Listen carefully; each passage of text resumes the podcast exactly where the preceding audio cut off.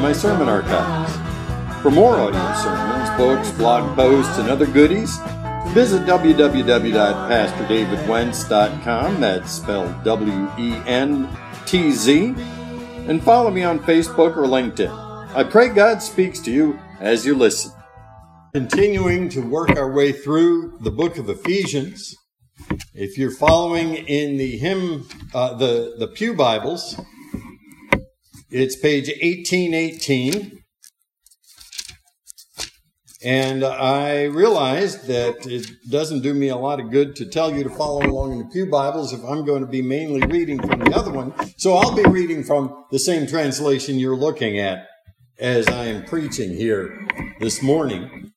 We're in Ephesians chapter 2, starting with verse 1, what uh, we just heard read from David. And we'll start with our key verse found in your bulletin. Where did my bulletin go? Here it is. Ephesians 2 8 and 9. It is by grace you have been saved through faith. And this is not from yourselves, it is the gift of God, not by works, so that no one can boast. Ephesians 2 8 and 9. I've preached from at least part of this in the past, and I, every time I, I see this, it just strikes me as so interesting the way he starts off the Apostle Paul in verse uh, chapter 2. He says, As for you, you were dead. Now, that is not something that you normally say to people. You were dead. Weren't you dead? I thought I heard you were dead. Actually, there was a uh, a lady in uh, our church I came from that somehow Social Security got their numbers mixed up, and uh, she went to refill a prescription at the uh, pharmacy, and uh, the pharmacist looked and said, uh, "I'm sorry, I can't, I can't fill this for you. You're dead." And it took her the longest time to convince people that she wasn't really dead. She was really alive. But with that, that was just a mix up in the Social Security numbers.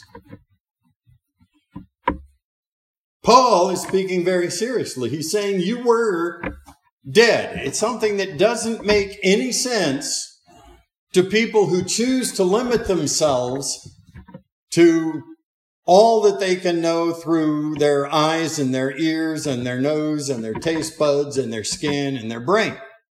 And if you limit yourself to what you can get out of those six bundles of tissue and cells, then you're limiting yourself pretty substantially and an awful lot of things won't make sense. But Paul says, as for you, you were dead in your transgressions and sins in which you used to live when you followed the ways of this world. When you used to follow the ways of this world. Spiritually, you were dead. Adam and Eve, when they disobeyed God, the penalty was death. The Bible says the wages of sin, which is defined as following the ways of this world instead of following the ways of God, is death. So spiritually, you're dead. Your body's alive, and your soul, the, the Greek word for soul is psyche, which is uh, the root of where we get psychologists. So your soul is anything a psychologist deals with your mind, your emotions, your memories, your imagination, that kind of stuff. And the, the spirit is the part that communicates with God. So when you were following the ways of the world, your, your uh, body and your soul were at least temporarily alive. God allows them to be alive in this life so that we can make the choice to follow Him and allow our spirits to be reborn.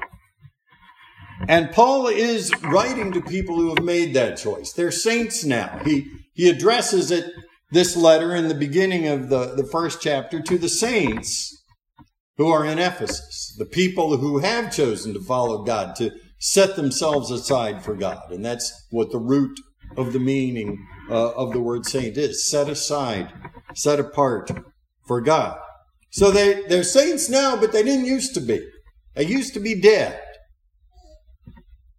You were dead in your transgressions and sins in which you used to live when you followed the ways of this world.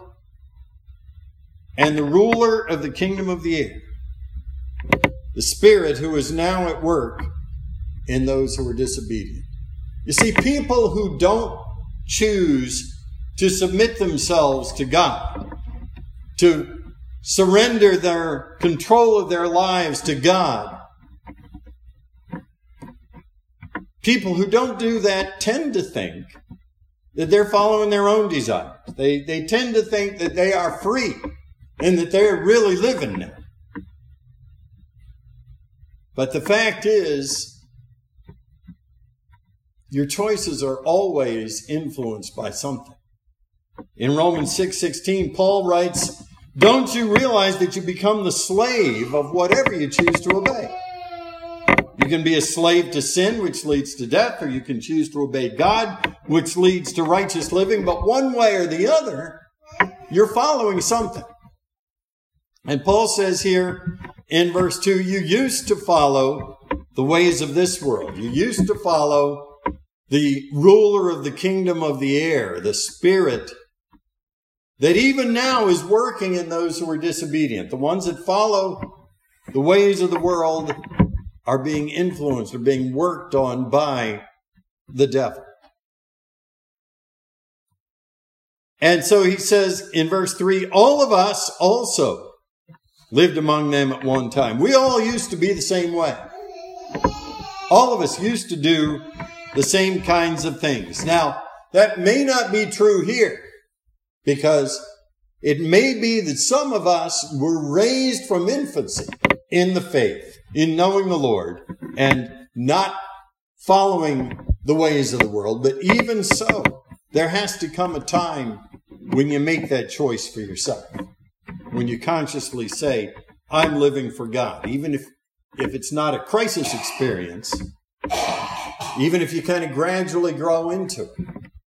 But in the case of the Ephesians, all of them grew up as pagans and then made a choice to follow Jesus.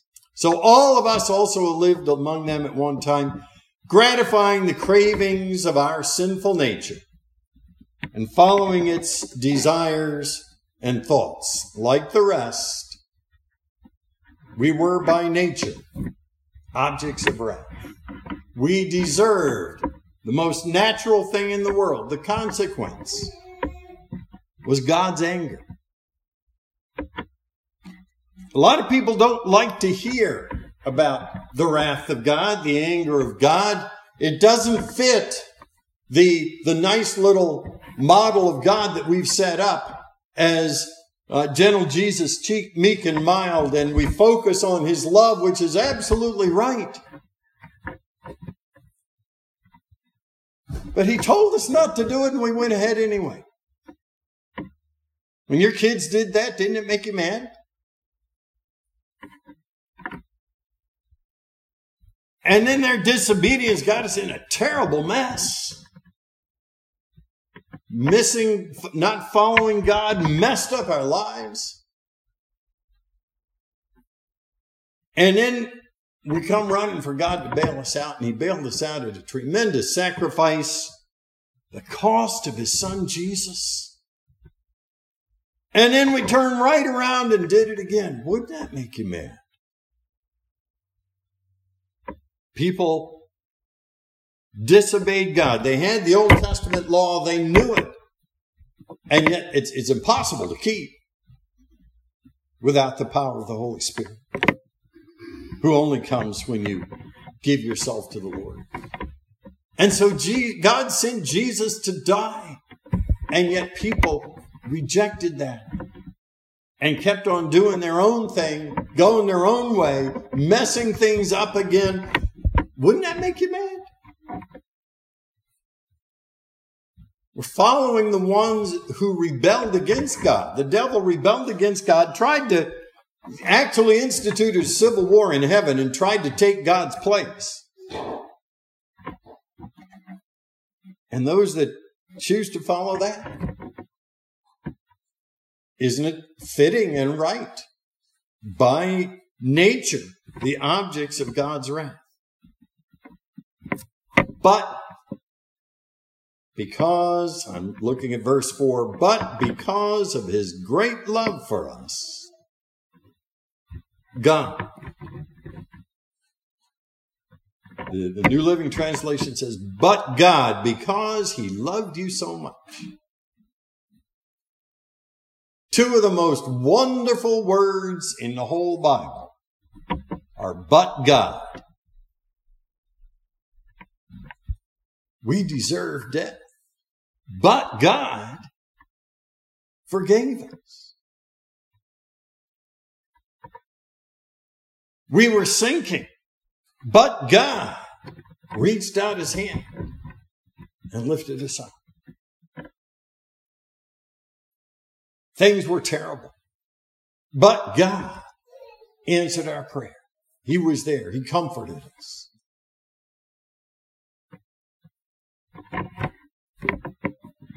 But because of his great love for us. God, who is rich in mercy.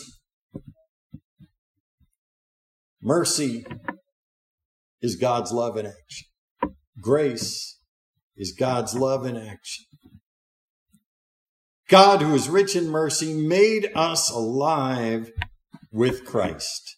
Verse 5 says, Even when we were dead in transgressions, it is by grace you have been saved.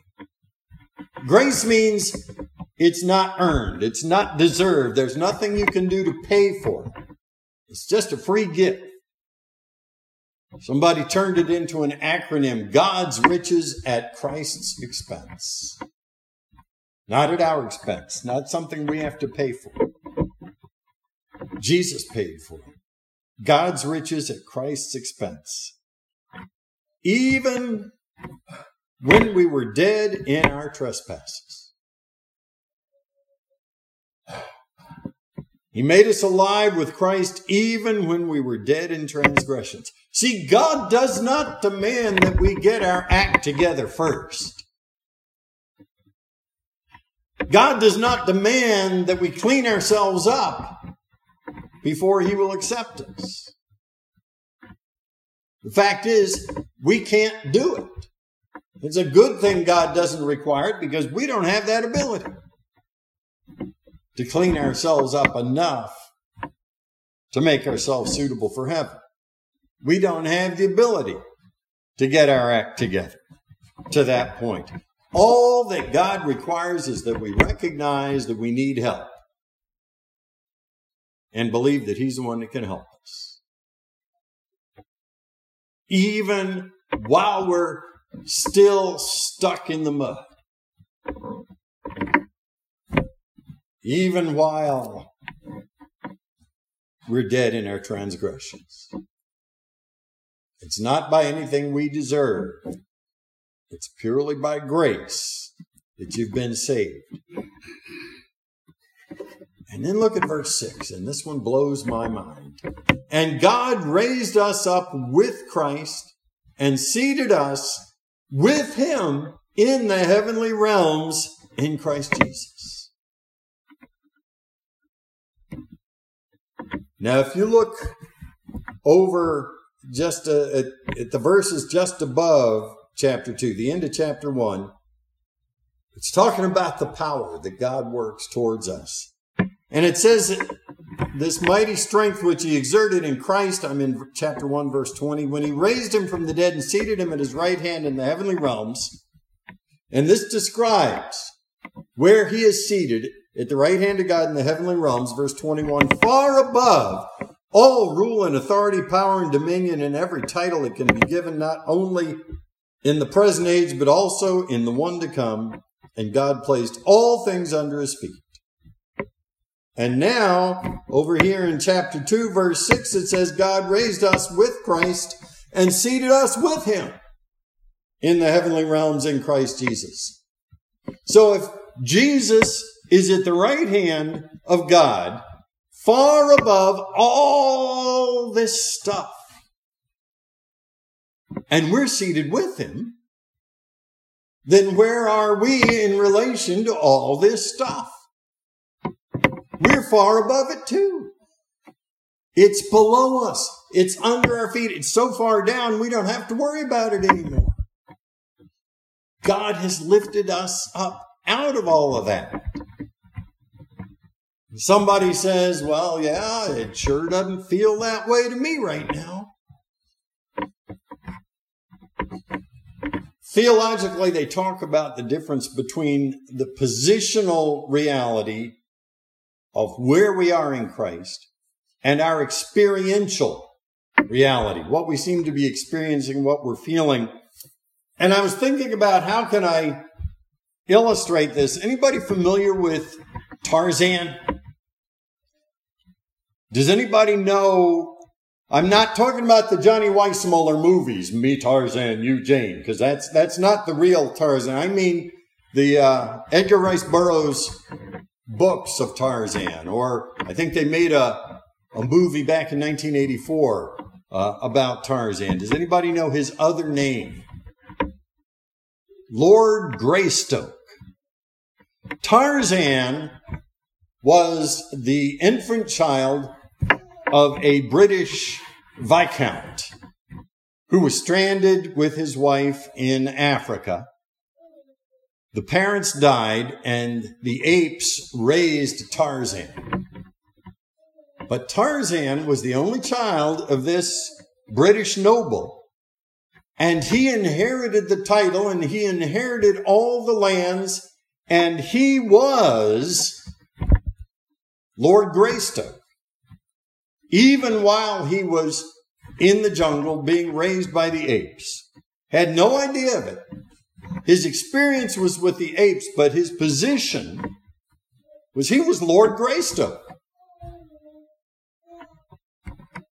We may be experiencing all kinds of stuff, but our position,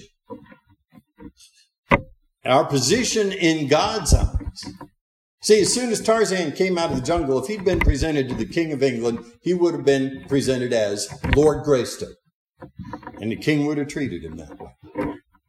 God treats us according to our position, not according to our experience. So, how does he treat us? Verse 7 In order, he raised us with Christ, seated us with him in order that in the coming ages he might show the incomparable riches of his grace expressed in his kindness to us and Christ Jesus. God wants to demonstrate to all of creation, all the spirit realm, everything. He wants to demonstrate, especially in light of this celestial civil war, that his way of love and grace and mercy is more powerful than the way of pride and force and manipulation and deceit that is on the devil's side. And the way God has chosen to demonstrate that is by blessing you and me, by blessing the church. At the end of verse of chapter one, it said, God has put Jesus over everything for the church, on behalf of the church, for the benefit of the church. That's you and me. So in chapter 2, verse 7, it says, He did all this so that he might show the incomparable riches of his grace expressed in his kindness to us in Christ Jesus, or who are in Christ Jesus. Anybody remember My Fair Lady?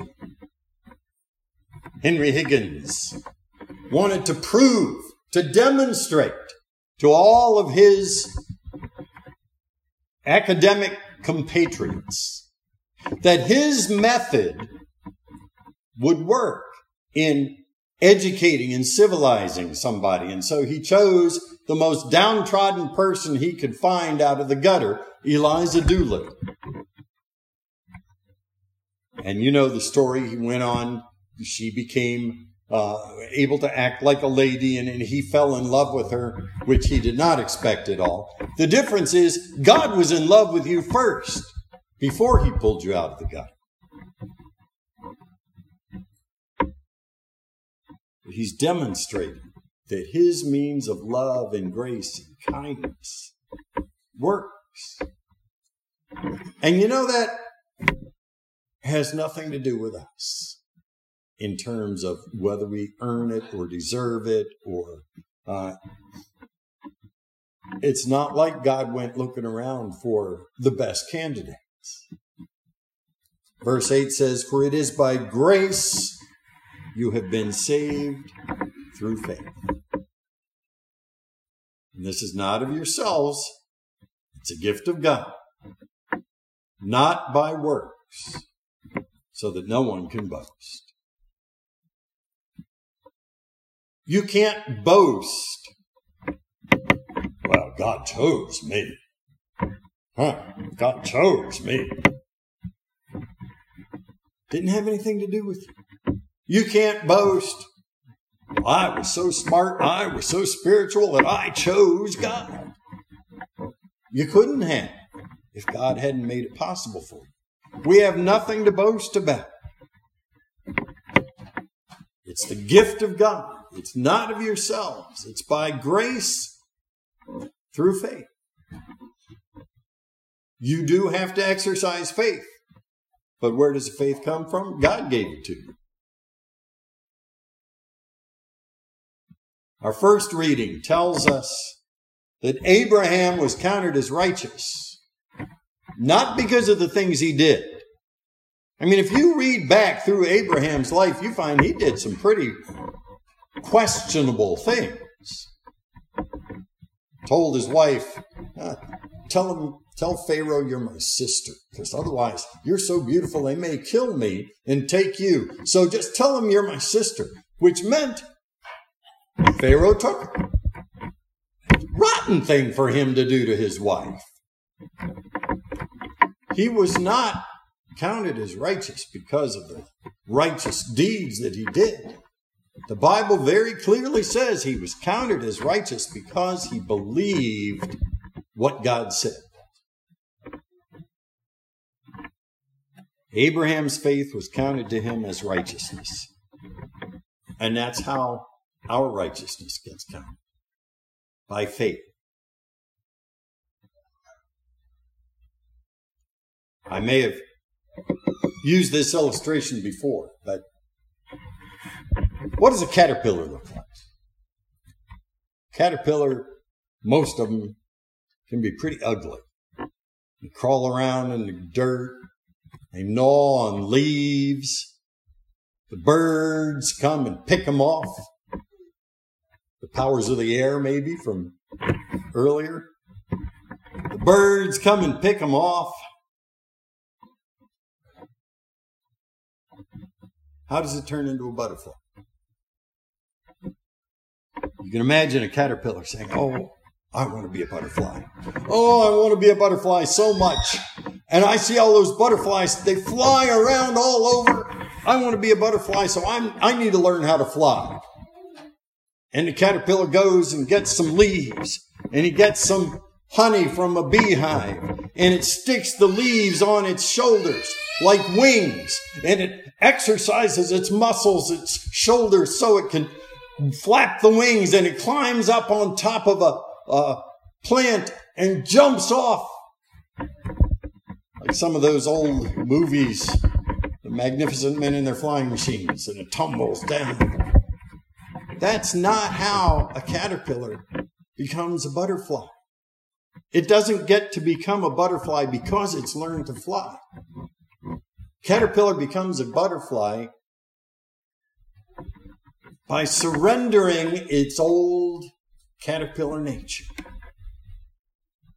ugly, crawling on the ground, gnawing on leaves, subject to the birds picking it off.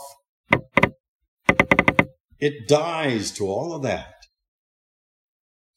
goes into a cocoon. They actually dissolve. Did you know that? Caterpillars actually dissolve and turn into a liquid inside the cocoon. And God reforms them into a butterfly. By grace, God turns it into a butterfly. Beautiful, flying, sipping nectar from flowers, flying thousands of miles to Mexico to breed, not because it learned how to fly. It flies because it allowed God to turn it into a butterfly. And the last verse for this morning, verse 10 For we are God's workmanship, created in Christ Jesus to do good works which God prepared in advance for us to do. You are God's workmanship, God's handiwork. The New Living Translation says you are God's masterpiece. The Greek word is poema, from which we get poem. You are God's poem, created new in Jesus. You are not what you were. Whatever you were, whatever you did in the past, when you were still following the ways of this world and dead in your transgressions and sins, none of that has any hold on you now. Because if you've put your faith in Jesus from that point on, you are born again with all the potential of a newborn baby. And the last part of that verse tells us what that potential is to do good works. So many people feel like they've wasted their lives, like their failures are not good for anything. That's not true. God created you to do good things. Somebody said, God made me, and God doesn't make junk. We are God's workmanship created in Christ Jesus to do good works, which God prepared in advance for us to do. The translations say that God planned long ago. God isn't looking around saying, boy, that David is 65 years old. He's lost a step. He's retired. What in the world can I do? What in the world can I find for him to do now? God planned all these things for us long ago. He doesn't force us to fit his plan. But God planned these things. In fact, God isn't trying to fit you in someplace. God designed you specifically to do the certain things that He needs done. And He has those good things for you to do at every stage of your life.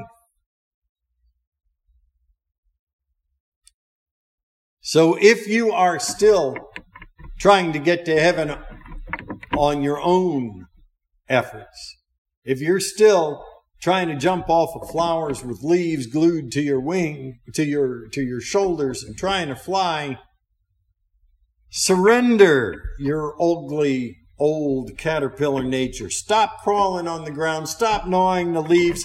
Let God take over and make you beautiful and feed you with nectar and teach you to fly and give you strength for the long journey of life. Don't let yourself be limited by your old experience. Start living your position seated with Christ at the right hand of God. Believe that God wants to bless you just to show off his goodness and love. And ask him what good things he has planned for you to do right now at whatever age and stage of life you're in. Let's say our key verse together. Ephesians 2 8 and 9. It is by grace you have been saved through faith.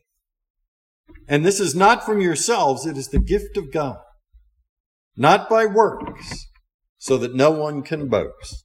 Ephesians 2 8 and 9.